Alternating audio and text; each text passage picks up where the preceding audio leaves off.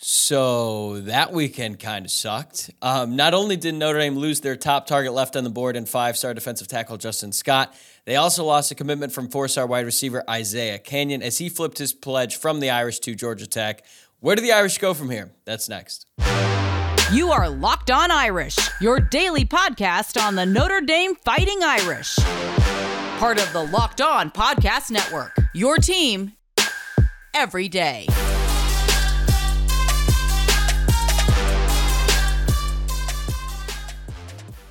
What's going on, and welcome into Locked On Irish, and happy 4th of July, everyone, and thank you for making this your first listen of the day right before you get your celebration going. As always, you can find the show on YouTube or wherever you get your podcast. Whether you're watching or listening, I really appreciate you joining me here today on a holiday, but if you haven't subscribed to the channel yet, this is your reminder to do so now. I'm Tyler Wojciak, and I'm the host. I graduated from Notre Dame in 2018 and have been podcasting about the football team since 2020. I've also been covering college football as a producer for the two major sports networks since I graduated, first for ESPN and at the Fox Sports headquarters since the fall of 2021.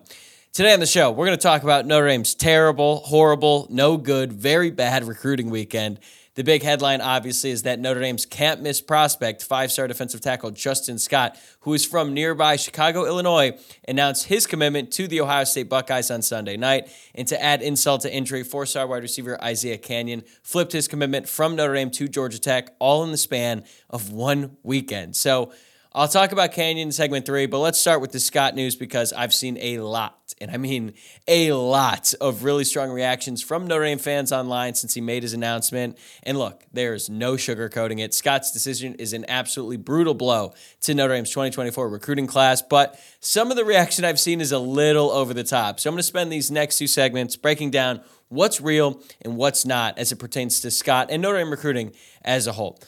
First off, the outcome, it really wasn't surprising to me at all. The timing is because I expected this recruitment to drag all the way down to the wire, and maybe it will. But right now, Justin Scott is going to Ohio State. So let's figure out what happened first. But before we get into the why and why it, what it means for Notre Dame, I think Scott's timeline is very telling uh, as a means of for us understanding what really happened here. So let's go back to December of 2022. Notre Dame was the clear leader for Justin Scott. He had already done a couple unofficial visits to Notre Dame and allegedly gave the Notre Dame coaching staff a silent commitment and announced a date to make his commitment public on January 31st, which is his birthday. Then Georgia came in with a scholarship offer pretty late for a player of his caliber, I might add. I always thought that was kind of weird how late they entered into that recruitment, but as soon as they offered him a scholarship, everything really changed with his recruitment. He decided to cancel his announcement and effectively reopened his recruitment in that moment.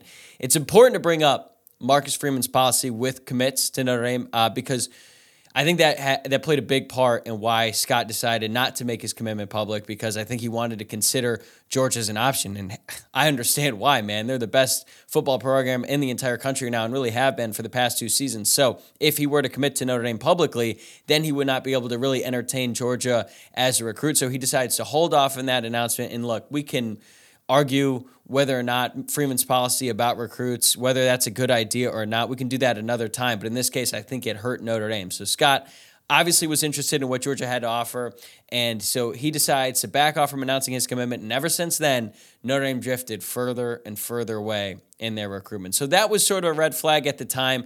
But the really bigger red flag to me was around the blue and gold game when it sounded like Justin Scott was going to make the trip, watch the Notre Dame spring game, and then he couldn't because he allegedly couldn't get off his job or couldn't get off work at his job at Starbucks.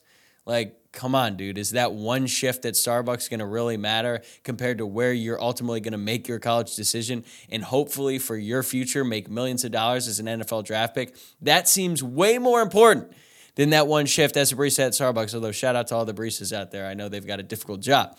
So, pretty much from that moment on, it seemed like Georgia might have been the leader considering what happened as soon as they sent in that offer. But then Miami looked like they were going to land him in the spring. Scott took a couple unofficial visits to Miami's campus. Uh, he was there for a spring break. He was there for multiple days. And on April 27th, Steve, Steve Wiltfong, the director of recruiting at 24 7 Sports, I think he's one of the most locked in recruiting analysts in at any outlet uh, across all of the college football networks out there. He put in a crystal ball prediction that Scott would end up committing to the Hurricanes, and Scott himself said that Miami was the leader on multiple occasions. Then we get to June. Scott announces his official visit schedule. First, he's going to go to Georgia, then Michigan, then Miami, and then Ohio State. You'll notice that Notre Dame didn't make the cut. And as we've gone over on this podcast many times, a recruit's actions are way more telling than his words. And even though he claimed he was still interested in Notre Dame, the fact that they were not one of his official visits said a lot. I know that there was reports out there that he was going to go to Notre Dame and do his official visit during the fall for the Notre Dame Ohio State game in South Bend but that did not line up with what he was saying about when he wanted to make his commitment. He said mo- multiple times he wanted to make his commitment before the start of his senior season, so it really didn't make sense that he was going to do his official visit at Notre Dame during the middle of his season. So that was another really big red flag. And I, I was sort of like, look, I don't really think Notre Dame has a shot right now, especially when all that Miami stuff was going on. I just didn't really see it happening, especially with the official visit schedule. But still, I was kind of holding out hope because coming out of the official visits, the reports coming out of Miami weren't that great. The proximity to home was a real factor. That was a big reason why Notre Dame thought they had such a good, uh, they were in such good, good position to land him because, the, I mean, Notre Dame's only two hours away from Chicago. So uh, Justin Scott's really close with his mom. His mom was all on board, obviously, with him coming to Notre Dame, not only because of the proximity to, to home, but the academics and all that stuff that, of course, is going to play well with the recruits' parents. And after Miami seemed to be sort of drifting further and further away, recruiting insider Brian Smith came on this podcast just last week, and he said basically that Scott's mom did not want him to go to Miami because it was so far away. Scott's official visit to Miami effectively crossed them off the list, which is not something you hear that often. Uh, it did happen with Notre Dame this cycle, though, with Elijah Rushing, because once he visited Notre Dame, they were pretty much off the list. But anyway, let's get back to Justin Scott. It looked like it was down to Michigan, Ohio State, and Notre Dame now that Miami was sort of out of it. Now, there's a little bit of momentum for Notre Dame. It was still sort of odd that they weren't at the official visit, but you're thinking, okay, if he really wants to stay in the Midwest, maybe Notre Dame has a shot here. And then you started to hear some reports out there that Michigan had actually gained a ton of traction following his official visit there in June. And as Chad Simmons from On3 reported, Scott was actually very close to giving Jim Harbaugh a silent commitment when he was in Ann Arbor. But Ohio State had the last visit, and that ended up being the difference. Coming out of that, Scott told the Ohio State staff that that was where he was going to go. And on Sunday night, Scott made that commitment public. He was going to go to the Ohio State Buckeyes. So that is what we know for sure. Everything I just mentioned is public information, and most of it has been backed up by Scott publicly, or it's been reported by credible reporters out, out there. So now let's get into the why. Why did Justin Scott pick Ohio State? Before we get into all the speculation, let's look at what Justin Scott had to say about his reasoning for picking Ohio State, because I personally feel like he's a pretty good source in this topic. Sure, I know some fans out there might disagree, but let's see what Scott had to say. He said to Chad Simmons, quote, I was ready to commit to Michigan, and then we visited Ohio State, and the one thing that pushed them over the top was getting coached by Larry Johnson, end quote. Now, look, I know there's going to be a lot of fans out there that are going to dismiss this and blame NIL as the reason that Scott picked Ohio State. That's that's what happens now in the NIL era. Fans from every school, not just Notre Dame, use NIL as a cop out for whenever a prospect doesn't commit to their school because for whatever reason, blaming money is a lot easier to accept than admitting another school might just be a better option for a player than the one they're a fan of. This is not exclusively a Notre Dame problem. Like I said, this happens with every school and every fan base. So I reached out to a couple people in the know to get a better sense of Scott's decision, and basically they backed up with Scott's comments, uh, what what Scott said publicly. Larry Johnson just flat out won this one, and honestly, I believe it. Larry Johnson is arguably the best defensive line coach in the entire country. If you don't know who he is or don't understand how impressive his resume is, let's go through it.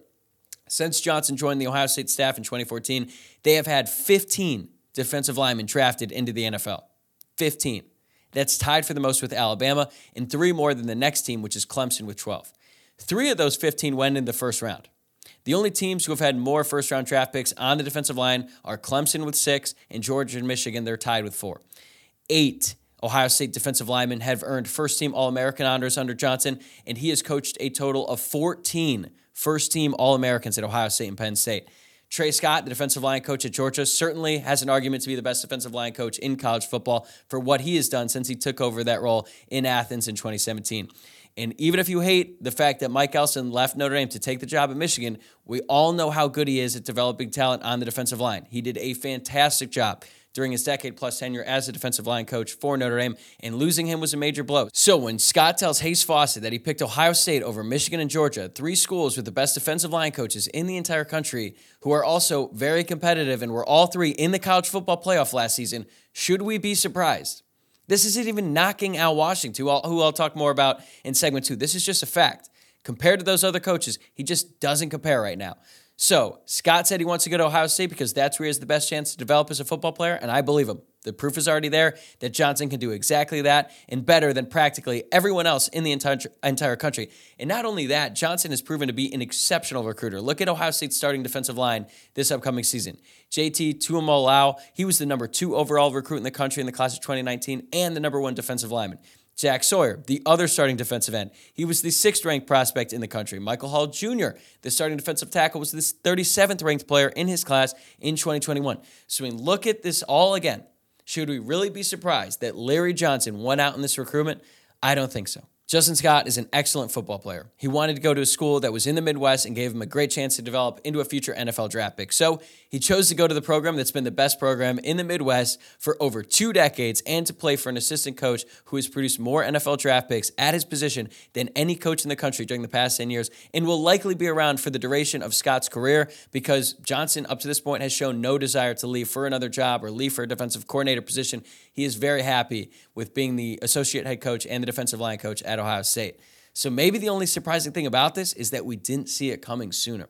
That being said, I'm not ruling out the fact that NIL didn't play a part in this decision. I'm actually pretty positive that it did, and I'll explain more about what I mean right after this. Take your first swing at betting MLB on FanDuel and get 10 times your first bet in bonus bets up to $200. That's right, just bet 20 bucks and you'll land $200 in bonus bets, win or lose. That's 200 you could spend betting everything from the money line to the over under to who you think is going to hit the first home run. All on an app that's safe, secure, and super easy to use. Plus, when you win, you can get paid instantly. There's no better place to bet on MLB than FanDuel, America's number one sports book. So, sign up today. Visit fanduel.com slash locked on to get up to $200 in bonus bets. That's fanduel.com slash locked on. FanDuel, official partner of Major League Baseball. March Madness is right around the corner. If you want to win your office pool, you need to stay caught up with all the college basketball action with the Locked On College Basketball Podcast. Every Monday, Andy Patton and Isaac Shade recap the biggest stories in college basketball, keep you up to date on the NCAA tournament bubble, and get you ready for the upcoming week of games.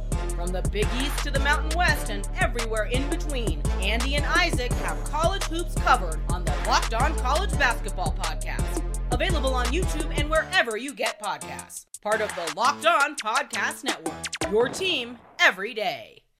Thanks again for making Locked On Irish your first listen of the day. So now that I've gone over the main reason why I think Justin Scott picked Ohio State, let's talk about the NIL piece of it because I don't want to sound naive and pretend that it wasn't a factor because I think it is. It's just not as much as some fans are making it out to be. I've said on this podcast a few times now that outside of like a very select few schools like Texas A&M, Oregon, and Miami, pretty much every single fan base is currently mad or has been mad about their school's approach to NIL at some point or another. Literally everyone. Just think about this time last year. Ohio State fans were up in arms. They were mad that they weren't get, giving out enough money. Nick Saban, Nick Saban was telling Alabama boosters that they weren't ponying up enough money, and that's why they were losing out on, uh, on recruits to schools like Texas A&M.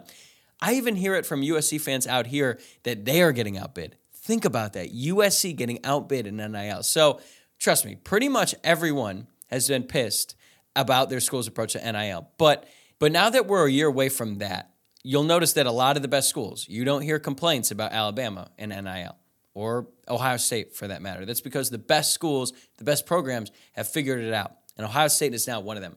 JBook37 is a pro- prominent contributor to Ohio State's 24 7 outlet. Uh, he was pretty forthcoming on Twitter about this as well. Quote, people saying Ohio State's NIL playing a major role with these top recruits, I'm looking at them like, is that supposed to be an insult? I'm happy as hell Ohio State has two NIL entities crushing it right now. This time last year, the Buckeyes got their ass handed to them because of NIL. End quote. And he's right. There was even a point this past offseason where I heard from a very credible source that USC was close to getting Marvin Harrison Jr. in the transfer portal to join the Trojans in 2023.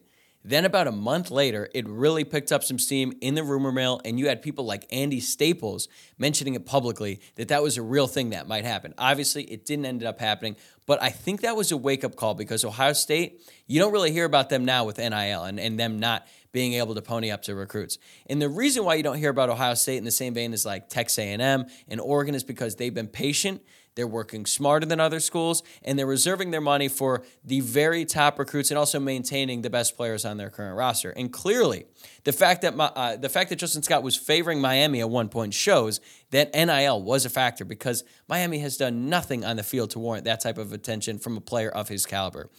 But Scott also said that he was ready to commit to Michigan at one point, and that point was fairly recently. And you know who is very averse to NIL, especially with recruits? Jim Harbaugh. Just look at the Michigan message boards and see how pissed their fans get about his reluctance to get his hands dirty in the, in the NIL game. Look at them recently. Why do you think Michigan fans think that he's not coming to, to Michigan? It's NIL. That didn't prevent them from being a major player in this recruitment. So clearly, it was a factor. And if I had to guess which school out of Ohio State, Michigan, and Notre Dame offered Justin Scott the most money, I would guess Ohio State.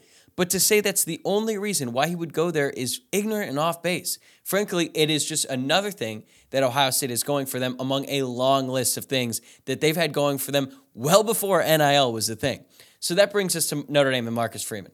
The selling point for Marcus Freeman was that he was going to continue to build off the success from the Brian, Brian Kelly era. And for all the Brian Kelly haters out there who are going to say that Kelly wasn't that great of a coach and that he was holding Notre Dame back, he went 54 and 10 over his last five years. That was not by accident. It's because he's a damn good coach and he had things rolling at Notre Dame. And then the idea was that Freeman was going to take that success and elevate the program to even greater heights by recruiting harder than Kelly ever did. In the year and a half since Marcus Freeman was fired, he has not done either of those things. He just hasn't. He went 8 and 4 in his first regular season. He signed the 12th ranked recruiting class in 2023, his first full recruiting class as a head coach, and he will likely sign another class outside of the top 10 in 2024. And before you scream at me and you start calling me a Freeman hater or act like I'm writing him off, relax. All right. Put put the pitchforks down because I'm still a believer in Marcus Freeman. I'm just pointing out that the things that we were hoping for and anticipated, it just has not happened like we had hoped. And look, there's plenty of excuses why Marcus Freeman has not excelled as the head coach so far. Drew Pyne, for example, certainly impacted the results in the field last season, especially against Stanford, but he didn't start against Marshall. And on the recruiting end, obviously Notre Dame's stance on NIL is a hindrance to what Marcus Freeman is able to do as a recruiter. I'm not denying that at all. And I have no doubt that if Notre Dame was operating on a completely even playing field as everyone else when it came to NIL, Notre Dame would be able to sign more top recruits. I'm with you guys, okay? The administration and the university as a whole really needs to figure out how they can have a better handle on, on NIL when it comes to recruits because I actually think they're starting to figure out a little bit more when it comes to players who are actually in college because I'm not going to really break any news on this podcast that Sam Hartman got quite a bit of NIL money to come to Notre Dame and they were willing to pay him money even though that he had frankly not deserved it or excuse me he had frankly not done anything at Notre Dame to earn that type of money. They were paying him off of what he did at other school or at a different school. So why wouldn't Notre Dame be willing to do it with the top, you know, five star prospects in the class? I'm not saying every single recruit, and they're never going to be in the same boat as like Miami or Oregon, and they're paying these massive acquisition fees like some of these other schools out there. I don't think Notre Dame is ever going to be able to do that, but in instances like one with Justin Scott or like Elijah Rushing or like a Keon Keeley, maybe they should be a little bit more open to paying NIL monies. That is not Marcus Freeman's fault, okay? But considering the times we're in, Marcus Freeman and everyone else involved in the program, they're just going to have to adjust with the current circumstances, okay? I have no doubt that Freeman works his ass off to build relationships and do everything he can to get recruits to come to Notre Dame. But the results are the results. He swung and missed on Keon Keeley, Peyton Bowen, Dante Moore, and now Justin Scott. And you can make the excuses all you want. But it's like if I studied really hard for a test and then got a D, like I can tell the professor how hard I studied and how much time and effort I put into the exam. But if I got a D, do you think that professor gives a shit? No. And why should they? Because the results are what they are. And I could make a million excuses. I could say that I was sleep deprived, I've got all these things going on, but the results are what they are. And so far, in the Marcus Freeman era, Notre Dame has not recruited to the level that we were all hoping for when he was hired. Okay? So, where does Notre Dame go from here? I think it starts in the field. Marcus Freeman has got to get this team in 2023 in position to beat some of the best teams on the schedule. Fortunately for Freeman, he's got three great opportunities to do it against Ohio State, Clemson, and USC. You want to get the attention of these top recruits? Beat two of those teams, especially Ohio State. You beat Ohio State this season, all of a sudden, these top recruits who, frankly, have not, they might have considered Notre Dame, but in the end, they did not pick Notre Dame. You, that would get their attention real quick. Okay. So he has to win at least one of those games, hopefully, two. There's a lot of talent on this roster, and if things go right, they have a chance to make the college football playoff this season. That was something that Brian Kelly did, but Kelly didn't capitalize on that as well on the recruiting trail as he should have. That is something that Marcus Freeman can do, and he has a lot more control of that than he does with the NIL situation. So obviously, Notre Dame needs to be more proactive with their approach to NIL, and they need to figure it out fast. I think they've progressed a lot over the last year. I mentioned the Marcus, or I mentioned the Sam Hartman thing. He got a bag. Now they need to start investing more in recruits. And I know Marcus Freeman has some concerns about how that will affect the locker room. And you know what? Sometimes he's going to get burned. Sometimes they're going to pay the wrong recruits who don't amount to as much in college, or they might end up leaving in the transfer portal or something like that. But you have got to keep up with the arms race in college football. They're playing from behind to begin with because of all the things that have existed for decades, really. The fact that Notre Dame is located in northern Indiana, the lack of a social life in South Bend, the academic standards, all of it. Now, NIL is getting in the way. So, when you haven't proven it, on the field with the current coaching staff, as is the case with Notre Dame right now, and you aren't able to compete with some of the other top programs financially, you end up where we are today with Justin Scott. So it's not all Marcus Freeman's fault, but it's also not entirely the administration's fault either. It's on both. Marcus Freeman needs to prove it on the field this far that he can coach and develop with the very best of them. Get this team to the playoffs, show that Notre Dame can be elite team under your watch, and provide these recruits proof of concept. Free the administration, support your coach who loves the university so much and works so hard to have success at your school despite all of the restrictions you put on him. Work with fun, make that public, make sure that every single big time donor with an affiliation to Notre Dame knows where they can put their money towards to help the football program, okay? And everyone can win here. Everyone just has to work together, and we will see if this decision, amongst many other things that have happened to Notre Dame over the past year and a half, will be the wake up call that the school needs to figure it out. I'll leave you with this, though, on Justin Scott. We're still five months away from the early signing period. And Scott has said publicly that five separate teams have led in his recruitment over the past six months. Are we certain that his recruitment won't have more swings in one direction over the next five months? I'm not so sure. All right, coming up in segment three, I'll explain why Isiah Canion's decommitment might have bigger implications than you might expect. Okay, so it's somewhat lost in the whole Justin Scott saga, but Notre Dame lost one of their top prospects in the class of 2024 over the weekend. Four star receiver Isiah Canion decommitted from Notre Dame, and then a couple days later announced his commitment to Georgia Tech. Right off the bat, I just want to say this is a tough blow for the Notre Dame class because even though they have two other really talented wide receivers in this class, I really liked what Canion offered. He's six foot three, he's at 190 pounds, and I think that we were just starting to see what he could be as a wide receiver because at his high school team uh, at Warner Robins, Georgia, which is also the same high school that Chansi Stuckey, Notre Dame's wide receiver coach, went to. Uh, he played a bunch of positions at his high school. He played quarterback, he played wide receiver, so we didn't really get to see like a full season of what he's like at wide receiver. And he was extremely talented at every position he played because he's such a freak athlete. But I think that he had a really high ceiling at Notre Dame, so this is definitely a tough blow. Now, the thing is, I don't really know what Notre Dame could have done differently in this recruitment because they, I mean, Canion was not committed that long. He committed to Notre Dame on April 27th and then decommitted July 1st. And really, not long after he committed to Notre Dame, there were sort of some rumblings that he might be decommitting and that there were other top programs in the in the South going after him. Again, it's tough for Notre Dame to get players out of Georgia, especially if a school like Georgia wants them. I don't know how interested Georgia was in Isiah Canion, but he clearly wanted to stay home. That's the reason why he went to Georgia Tech. There have been some reports out there that there's some people in his family who couldn't travel to South Bend to see him play, and ultimately that was a major factor in his decision. I'm sure that the Notre Dame coaching staff would have liked more time to be able to talk to Isiah and sort of, you know, explain why he would be such a good fit in this class and try to figure out a way to work around the family dynamic. But the thing is, like, if your home base isn't supporting your decision to go to school, it's going to be really hard for Notre Dame to make a move on him. So Canion decided to decommit, and I, I fully expect that the Notre Dame uh, coaching staff is just going to move on from him. I don't think that there's any chance that Isiah Canion could ultimately flip back to Notre Dame at, at any point in the future. But this is a tough blow, and uh, I think Notre Dame definitely needs to add at least one more wide receiver in this class. Uh, once they had those three, once they had Cam Williams, uh, Isiah Canion, and Micah Gilbert all committed, I think they were pretty much set in the class of 2024. Now, obviously, with Canion at the door, it opens up the chance for Notre Dame to go after another receiver. So I know that some people were like, all right, Notre Dame needs to go after the five star Ryan Wingo, who was a recruit that they uh, were definitely in the mix for early on in his recruitment. That is certainly not the case now. I actually just saw a crystal ball for Ryan Wingo to pick Texas. Um, so Notre Dame seems to be out on him, and that's fine. I think if they try to go in for some last ditch effort now on a player of his caliber, it just wouldn't make sense. It would probably end up being a waste of time because, frankly, he's just not considering Notre Dame at this point.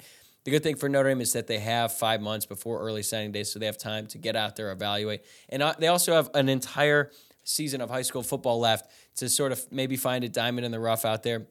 They still have Cam Williams. That's the most important prospect in the entire class outside of CJ Carr, the quarterback. But Cam Williams is rated a little bit higher. He's like a very high four star, not not a five star anymore because he dipped a little bit in some recruiting rankings. But don't get it twisted. He's an extremely talented player and one of the best receiver prospects to come through Notre Dame in a very long time.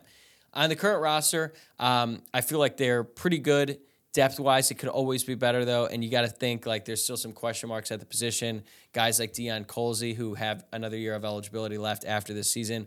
What's going to happen with him? How are these young guys going to pan out? What's going to happen with Chansi Stuckey? There's definitely some questions about the position, but still, overall, I think the receiver room is in good shape, and they've got plenty of time to add that third receiver in this class.